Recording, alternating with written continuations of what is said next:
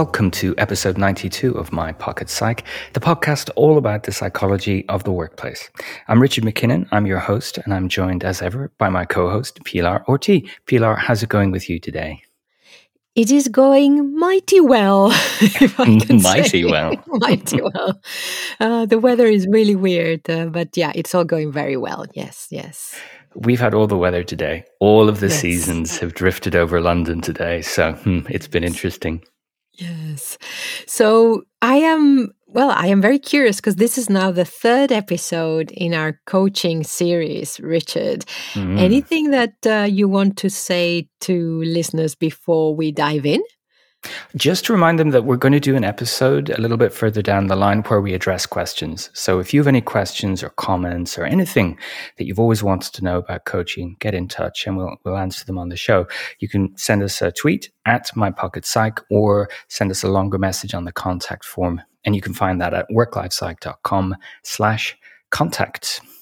Great. So, yeah, that'll be great to hear the questions and also just how you're liking the series as well. I'm interested in that as well. Um, so, we looked at the essentials of what coaching is in the first episode, and uh, the last episode, we looked at some common pitfalls to avoid. So, we're going to look at today something slightly different how coaching can be used specifically when it comes to productivity. I'm really curious, Richard. Mm-hmm. Uh, but I suppose we defined coaching already. So I suppose it's probably helpful to look at what do we mean by productivity? Absolutely. And, and I'll start by saying it's probably a bad idea to Google productivity oh. unless you want to um, spend the rest of your day um, uh, looking at that. Um, I, I, try and keep it simple when I'm talking about productivity, either in coaching or training. Um, I define it as simply learning how to do the right thing in the right way at the right time. So that means that we learn how to prioritize the many things that we could do at any given time, and that we're bringing um, an awareness of the time we have available and the effort that we want to get uh, into a certain task so that we can achieve the quality uh, so you know, doing doing things in at the right time in the right way, um, and and selecting the right thing from all the possible things we we can do kind of summarizes it for me. Now, as we'll see, there's more to it than that. But what I want to avoid is, I suppose, a common misunderstanding that productivity is about simply doing more. You know, getting more stuff done because we could all do more things, but would they be the right things? Would they be aligned with our goals? Would they be reflective of the priorities of our um, organization or, you know, a- any of that stuff, any of that really important contextual information? So you, you could, using that definition, be productive and actually do less you know and that's mm. an interesting theme at the moment when we see a lot more discussion around four day weeks and and and such that actually we need to look at productivity through a slightly different lens if we only focus on the hours put into work it's misleading and because of that uh, it's a big part of my coaching practice. I spend a lot of time supporting individuals around this topic in, in various ways. And of course, because of the nature of productivity and our thoughts about it and our behavior around it, you often see it overlapping with themes relating to well being. And uh, I'm sure we'll, we'll come back to that a little bit later on. Mm-hmm. Yes, I think that that it always the, the the word always conjures up like lots of production. I suppose productivity mm-hmm. is so close to production, and I think yeah, especially if you're going to get some kind of help, even in, in the form of coaching to to address it, then it's it's important to to understand what we mean. So actually, that takes me to my last question: Is this something that people come to you to do specifically, or is this something that tends to emerge during coaching conversations? A little bit of both. Um, although sometimes when the initial conversation is about productivity, that just might be a convenient word to use. And actually, mm. the work we do is on something different. Um, and sometimes it emerges as a topic. So um, it, it's it's less really about um, you know, are, are we um, agreed this is a productivity thing and we have to agree a definition, but more a case of how can we uncover the root cause of whatever it is that's preventing you from being the kind of person you want to be.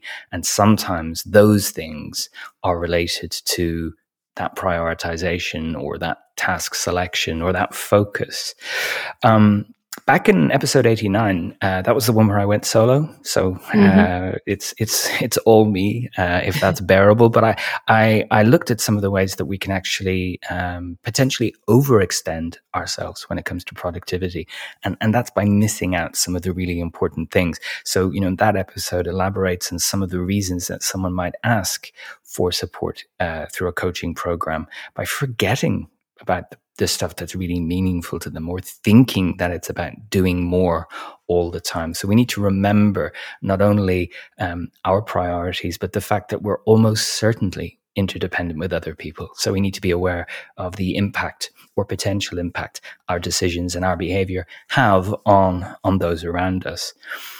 But to come back to your question, uh, you know, it, it, might be that, yeah, day one, here, look, uh, a very uh, self aware individual will say, Look, I procrastinate. It's causing me lots of problems. And I regularly feel overwhelmed because I leave things to the last minute. And that could be fairly cut and dry, you know, a little bit of exploration, uh, discussion around it. And we could both say, Let's, let's help you with this procrastination habit. It can also, though, be a sort of a general um, learning the skills of getting a little bit more organized and I'll give you a super common example. A question I'll ask people is, uh, where does your work live? Or if you had to show me the tasks you want to get done today, what would you be showing me? And for so many people in this space, they're carrying it around in their head and they're hoping they'll remember everything. And the trying to remember everything is itself uh, a cause of pressure and, and stress, as is the horrible feeling when you think you've forgotten something, but you're not quite sure what it is. So then the coaching is often around building a trusted system and learning how to take some of that pressure off yourself by creating a system that, that supports you and allows you to decide what you're going to do next. Mm. Um, a very common one is is around the working with other people and in um, let's say newly appointed managers or even managers that have been in situ for a while delegation comes up and um, this is this is really related to productivity because if we're not de- delegating sufficiently or effectively, we're left with so much more to do, and so we need to learn why we're holding on to all of those tasks and responsibilities. What's holding us back from doing that? It's very uh, unlikely that someone doesn't understand what delegation is. So it, it's it's normally about what are your beliefs about the people around you, or your beliefs about yourself and the work that prevent you from doing that. And um, so that's a that's a really a really common scenario. Do those ones make sense so far? And can you see them sitting under this umbrella term of, of productivity? Completely. And I can see how we need to start with self awareness to understand exactly what it is that we are experiencing that's making us feel less productive, uh, to, for mm-hmm. lack of a better word. And then I find it very interesting that I can see how the conversations can go all the way from the big abstract whys. Why is that happening? So there might be, I don't know, for example, something around relationships or, or procrastination, if, if we want to understand that all the way to okay what is the what are the practical things that we can start doing uh, for that? So i think it's a really interesting thing to look at because of that spectrum of conversation and whether yeah and, and how to address it. It's huge basically. Yes. and it is a sort of a badge of convenience but it helps um, me and it helps my clients sort of categorize um, what what are we what are we focusing on here? A frequent red herring if you like is um, time management. When people talk about developing time management skills or I'm no good at time management, and I'll, almost certainly gently push back there because we need to manage more than our time. We need to manage our attention. And actually, the root cause of a lot of the discourse around time management is the realization that um, I'm working really long hours. I'm working every weekend. Um, I can't seem to get everything done. And so I might suggest it's less about time management and more about prioritizing what's mm. done and what's not done. It could be about delegation and the lack thereof. It could be about putting off difficult conversations about workload or asking for support. So it's very rarely strict time management. You know, I mean, we're, we're not particularly good at noting the passage of time and, and understanding how long things take. That that's a real skill. But actually, um, I, I might suggest that more often than not, it's about how we think and feel about our work rather than uh, strictly keeping to time.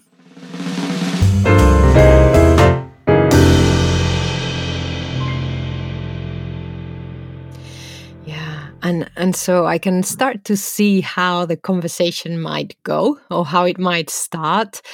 But what else do you talk about or what what else do you focus on with someone when you're working on their productivity? So uh, a very important thing um, that that can sound a little bit disappointing maybe is is there is no one size fits all solution I can't say to someone, here is the method because oh. uh, the diversity, I know, I'm so sorry. sorry, listeners, you can stop now. But yeah. no, th- there is no um, one way that everyone can, can work that is going to address all of these uh, many and varied challenges. So, so what we quickly get into is let's talk about what is working for you and what's not in your context in the job you have to do with your responsibilities, the people you work with in your organization's culture, what's working for you and what's not working for you. And, and if that stuff's not working for you, what are the consequences? Um, what does it mean for you and your life so that we can put it in context? And, and that's important so that someone can understand the potential gains that they could get from making some changes. And they can also see the central role that this might be playing in their life. And of course, you know, we might be talking about productivity, but concerns about this and long hours can spill over into uh, friction in their personal lives. And so again, it's it's a badge of convenience, but it's a starting point. So again, without a perfect checklist of do this, don't do this, what's working for you, what's not working for you, and tell me how it feels. So, how does it feel when you procrastinate? Because you, you know you are, but you're telling yourself all kinds of great stories as to why putting it off is, is a good idea. But when you realize you're procrastinating, how does that feel? Or how does it feel when you realize you've, you've completely forgotten an important task or commitment? Or, or how does it feel to be overwhelmed? And so we're, we're, we're, looking at context and we're looking at the emotions and the impact of those emotions. And so you could probably see we're, we're moving quite far away from, oh, if only you planned your week a bit better. Yeah. And that's, that's the advice, you know, helpfully or not, that people give them. Um, I'm feeling a bit overwhelmed. Oh no, you just need to plan a bit better. And actually, you can find cycles and patterns in our behavior that are a result of the emotions that come from uh, events and our own behavior. And sometimes the way that we cope with it uh, helps us feel good in the short term, like procrastination, but sets us up for more trouble in the medium to longer term. And what I really want to do is seek to validate those emotions and you know get them out there and talk about it so that people can recognize when they show up how they're maybe led by them and how they can deal with them a little bit more uh, effectively. And that's probably not what most, most people um, expect. So it's important that I set out the stall at the beginning about, you know, the overarching theories um, that that I might use in our conversations, and then a big part um, that we'll we'll talk about at least at some stage is about your beliefs uh, about yourself, about the world, about work. You know, frequently, you know, people who um, will talk about the amount of work they have to do and the long hours they're putting in. They'll also hold on to some beliefs about I'm the only one who can do this, or I'm the only one who can do it well, or I must do everything perfectly. And so, those thoughts, those beliefs, that framework they're relying on is really important to examine and know weekly planning template is going to get past that because those beliefs are, are going to be much, much stronger than any template or app or checklist. So we're going right down into your, your worldview and your view of yourself. And um, that's a really good point to start unlocking. Huh, these are some of the things you're saying to yourself about yourself or about your work or about your job. How helpful are they? And it's it's very important uh, to look at those with compassion, as in you know you've you've built up this habit. Your mind is trying to help you um, avoid pain or discomfort or danger but ultimately it's not a helpful pattern and you can change it. So to help people feel they have a sense of of agency um, a sense a sense of control over their own responses to what's going on and that they're they're sort of high level themes that will often uh, come up but also um, and this is why I'm a little bit cynical about it. People will often talk about all of the advice they've swept up and cultivated from those around them and the internet. And, you know, they've tried lots of things and uh, obviously they've tried lots of one size fits all solutions and they can, they can be very disillusioned and feel a little bit hopeless. You know, I've tried everything. Nothing works. What's wrong with me? Well, look, if you've tried, you know, copying the billionaire's wake up in the morning uh, routine, or you've you've tried some absolutely crazy approach to ignoring your email when you work on a team, it's unlikely that you're going to get the result you're looking for. This is about creating a recipe that works for you in your context your role and responsibilities and so on so that that's a very important part to cover off and I think that this is really important to be aware of this because many of us will, when we start to think about, okay, having conversations around productivity or having someone help us with productivity, we're more likely to go to the last examples you were giving, which is just very practical stuff and even, even some tools immediately. Whereas actually everything you're mentioning is really about going to the root of of what's going on and looking at ourselves uh, i mean you mentioned self-awareness and what's working what's not mm. and sometimes i think these are conversations that we might not expect when we're tackling something like productivity so so i suppose it's i, I imagine also whether we uh, need to look at the mindset that all of this requires from us just the conversation but also then our approach to it. So what else is there around that richard around the the mindset that we need to well why it's important and, and what we need to be embracing? Exactly, because um, like I say, um, no template or checklist is going to uh, be stronger than the way you think about yourself and the world. But it's also useful in parallel to give people systems that they can experiment with. And so they've got that nice combination mm. of your general um, thinking and emotional life and your behaviors that serve you well. Um, and, you know, finding a, a, mix of that can be a little bit trial and error. And that's fine because that's, as we've said, that's part of coaching. It's, it's not about, um, for example, to differentiate it from productivity training where you might go on a course and you might be told, this is the way to do it. And maybe after a short while, you realize this, this doesn't sit well with me. This doesn't reflect me as a person or my preferences or the job I have. And so the, the benefit of approaching this with, with a coaching hat on is that bespoke one to one. Let's create something for you. But the the element of mindset, you know, covers off a lot of stuff, and I, have alluded to, to some of those things as well. We might hold on to some self limiting beliefs about ourselves and the people around us that prevent us from speaking up or delegating or asking questions about our workload or even beliefs about what I should, must, or need to do, um, things around perfectionism and so on. So, all that stuff our mind gives us uh, that shows up regularly and unhelpfully if we identify with it too much, we can sort of accept those things as truths and then they, they impact our behavior. And so then we get into a, a habit, if you like. Um, and so that the trap there is, you know, if I think it, it must be true, or if I think it, I, I better do it, uh, as opposed to giving people the skills so they can step back from those thoughts and really see is that helpful to follow that through.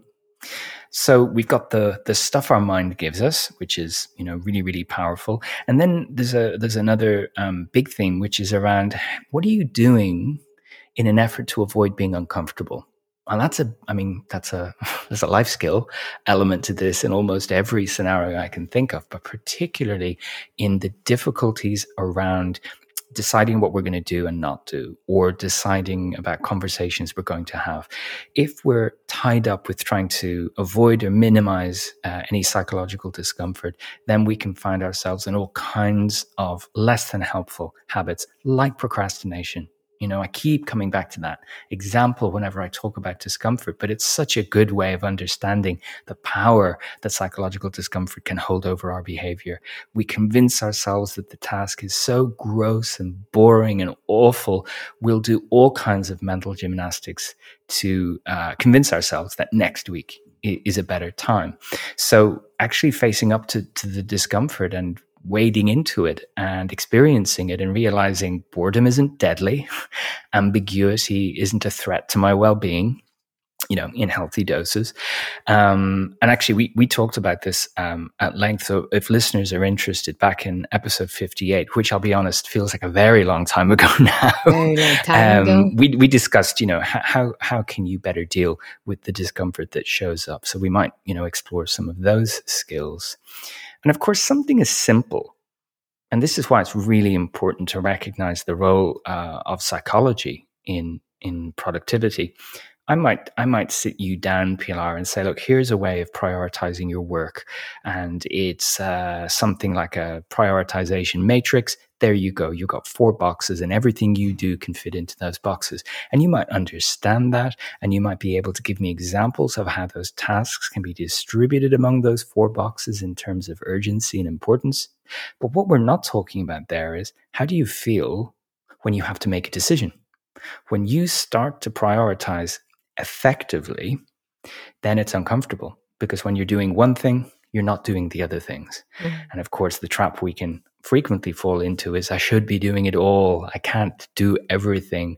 That feels terrible. So let me flay around and multitask and really not get anything done properly. So we really need to um, be honest with ourselves about how it feels to prioritize and, and to, you know, to, to do that with intention. Um, and I, I, wrote a blog post about this a, a while back, uh, which I'll link to in the show notes, but really underlining the fact that proper prioritization is uncomfortable because we're making a very, we're making a kind of a binary decision.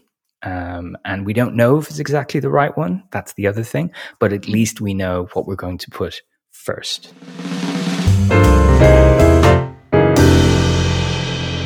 The question of uh, what what oh, what sorry I, I, had it i had it in my mind as a question around what what makes me feel uncomfortable. There was a question around that uh, which i think is so key to really understand uh, in in planning our work or whatever or in addressing our work where are the bits that are making us uncomfortable and just recognizing that i don't think we ask that question enough. Mm, it, it's different to skill knowledge mm ability, yeah. you know, those things. Do you know how to do this? Fine. Well, why aren't you doing it? Well, you know, knowing how to do it and feeling confident or capable or making comparisons between myself and my colleagues or um, having some unhelpful beliefs about what happens when I do this, that all can get in the way. So, a coaching psychology approach, um, as I said, can be really, really helpful rather than just focusing on nuts and bolts this is how you do this. Let's understand why you're not doing it. And then here's some frameworks that you might find uh, useful. And of course, you know, your whole self concept can get in the way. A, a, very common example of that is when, you know, someone's view of themselves hasn't kept pace with their career trajectory. And, and that can prevent them from delegating because they're still identifying with a, a younger self, a previous incarnation of themselves, where they were very much a doer, but now they're a leader and they haven't evolved with that. And so they're still trying to do and lead and feeling overwhelmed as a result. So part of, and it sounds a bit strange, but part of coaching for productivity might simply be helping someone update the view they hold of themselves um, and nothing to do with prioritizing, nothing to do with time or energy. It's just actually, I don't need to do that anymore. Light bulb moment. It is, it's fascinating and it can, yeah, and so uh, rich and complicated. And I can really see, especially when you mentioned about this is what you, how you might approach it during a training session And however, how a coaching process around this is, uh, well, I think probably more long lasting and more individual as well. Um, so, Richard, as well as uh, looking at the psychology of, of productivity, the psychology of how we approach work, do you come to round to systems or ways of working? Do you is that something that you look at then? De- definitely. Um, but very much contextualized for the individual. So, you know, mm-hmm. if you work in a large organization, you probably have tools at your disposal that everyone uses. That's a great starting point. There's no need to kind of reinvent everything. You have, probably have shared calendars, you have an email system you use. There might be some shared workspace or way of seeing tasks and workload let's work with that and let's make sure you're using those things properly. Let's make sure that, for example, I'll, I'll, tell you a really, really common example, and actually, I'll fall prey to this as well. My calendar will not look like the work I've scheduled for myself. So I end up, oh, wait, I've got commitments in my calendar and I've got things on my to do list and where's all the time going to come from? So some simple things can be to help people differentiate how to use the tools at their disposal. You know, your calendar could be for um, uh, commitments that involve other people, whether that's a deadline or a place where you, or a meeting you need to be at. But at the same time, we can also use it to block out time to do things that we know we need to do. And again, many people won't do that. They won't book a meeting with themselves and then they go to look and unhappily, many other people have booked meetings with them. And so they've no time left to address the priorities they've identified. Um, it, it, can be um, about, you know, uh, get doing something as simple as a brain dump of everything that's on your mind. What are all the things that are worrying you? All the incomplete tasks, all the projects that are, you know, yet to be started, all of the commitments and, and, and getting into the habit of writing these things down, even before you start looking at how are you going to use a task management app or a project management app. Just get the stuff out of your head. And it, it, it can be quite a relief. It can be quite, you know, uh, scary to see that big yes. long list if you haven't done it. But then you go, hey, well, at least I know what it is now. I'm not kind of denying it, and um, that that goes quite a long way to helping people say, I will do, I won't do, I'll delegate that, I'll do that myself.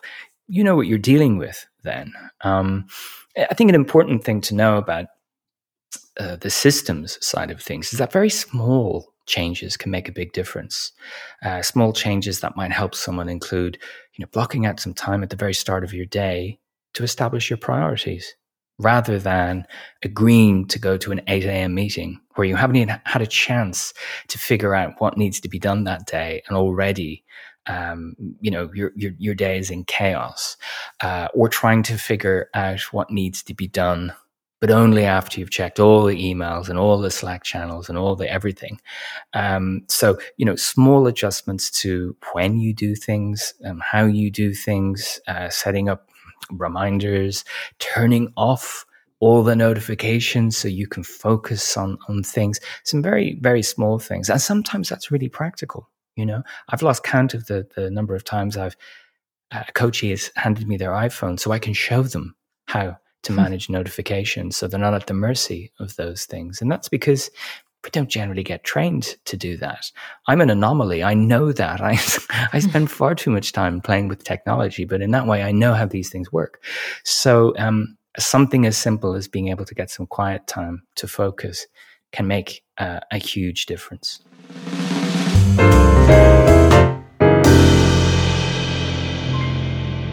So, along those lines, then, if we are looking at going through a coaching process where we're looking at our productivity, what are some of the other things that we might be doing uh, in between sessions? Because we we touched on this on both the other episodes, on both mm-hmm. episodes uh, one and two. That uh, oh, sorry, one and two of this series.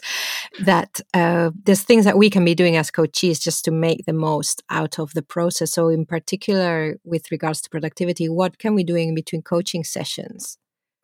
I think overarching everything is being willing to get your hands dirty Okay, so to to try not just think about it and see the logic behind it, but to try and do things differently.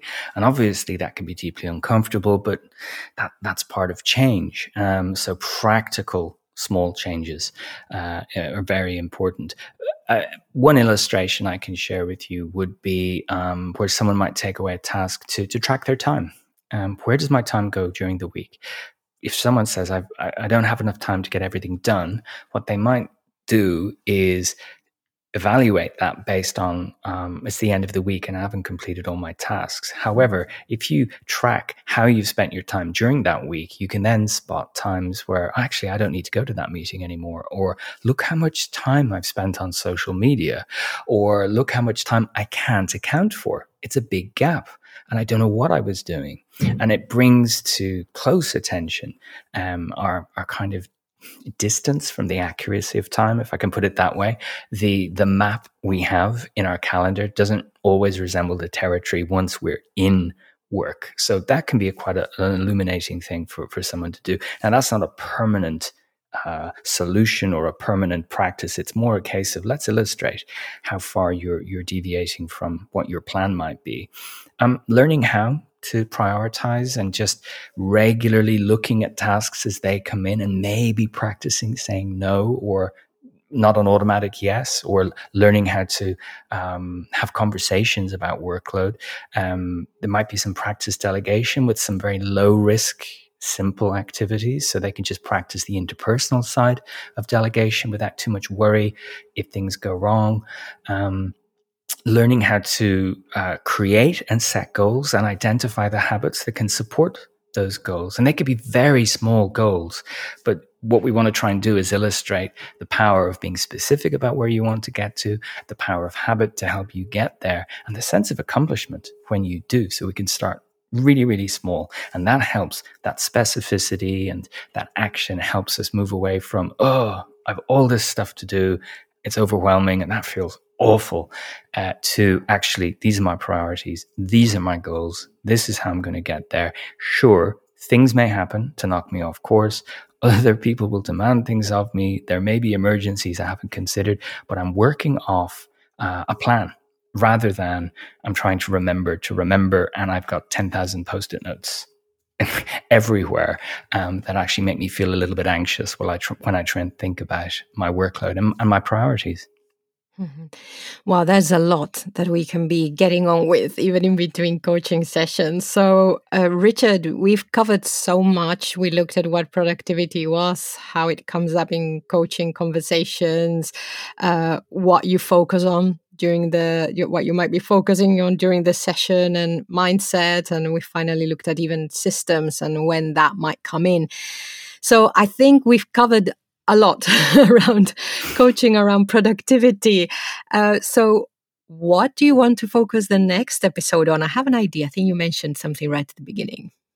Exactly. So, um, in our next episode, I'd like to elaborate a little bit on how coaching can help when it comes to our well being, which is a similarly broad word uh, that we might use. There's a lot that can fit under that. But just like um, productivity can uh, cover a multitude. It's it's a, a, a, badge of convenience, but it helps us understand what are we here to do. Uh, and really, when it comes to coaching, it's about helping people make changes so that they can either improve or maintain their well-being, given the demands uh, that are placed upon them because of work and and outside of work, which is uh, which is important to remember. So my, my parting thoughts on the whole space of productivity is that the word is a double-edged sword. Um, it, it really is just how do we get those things done? And um, there is no one size fits all. So try and avoid those um, comparisons with those around you or following a book like it's a religious text. Find your own way, your own methods uh, that work for you. Um, and we have so many resources to do with this topic on the blog. So worklifepsych.com slash blog. Uh, they're all divided by um, theme, and there's a rich seam of productivity content there where we go into these things in a bit more detail. I hope you found that useful and really looking forward to discussing uh, well-being with you next time, Pilar. And everyone that's listening, if you have questions about this particular topic, love to hear about it. We'll do our very best uh, to answer those questions in a, in a future episode. But for now, thanks for listening.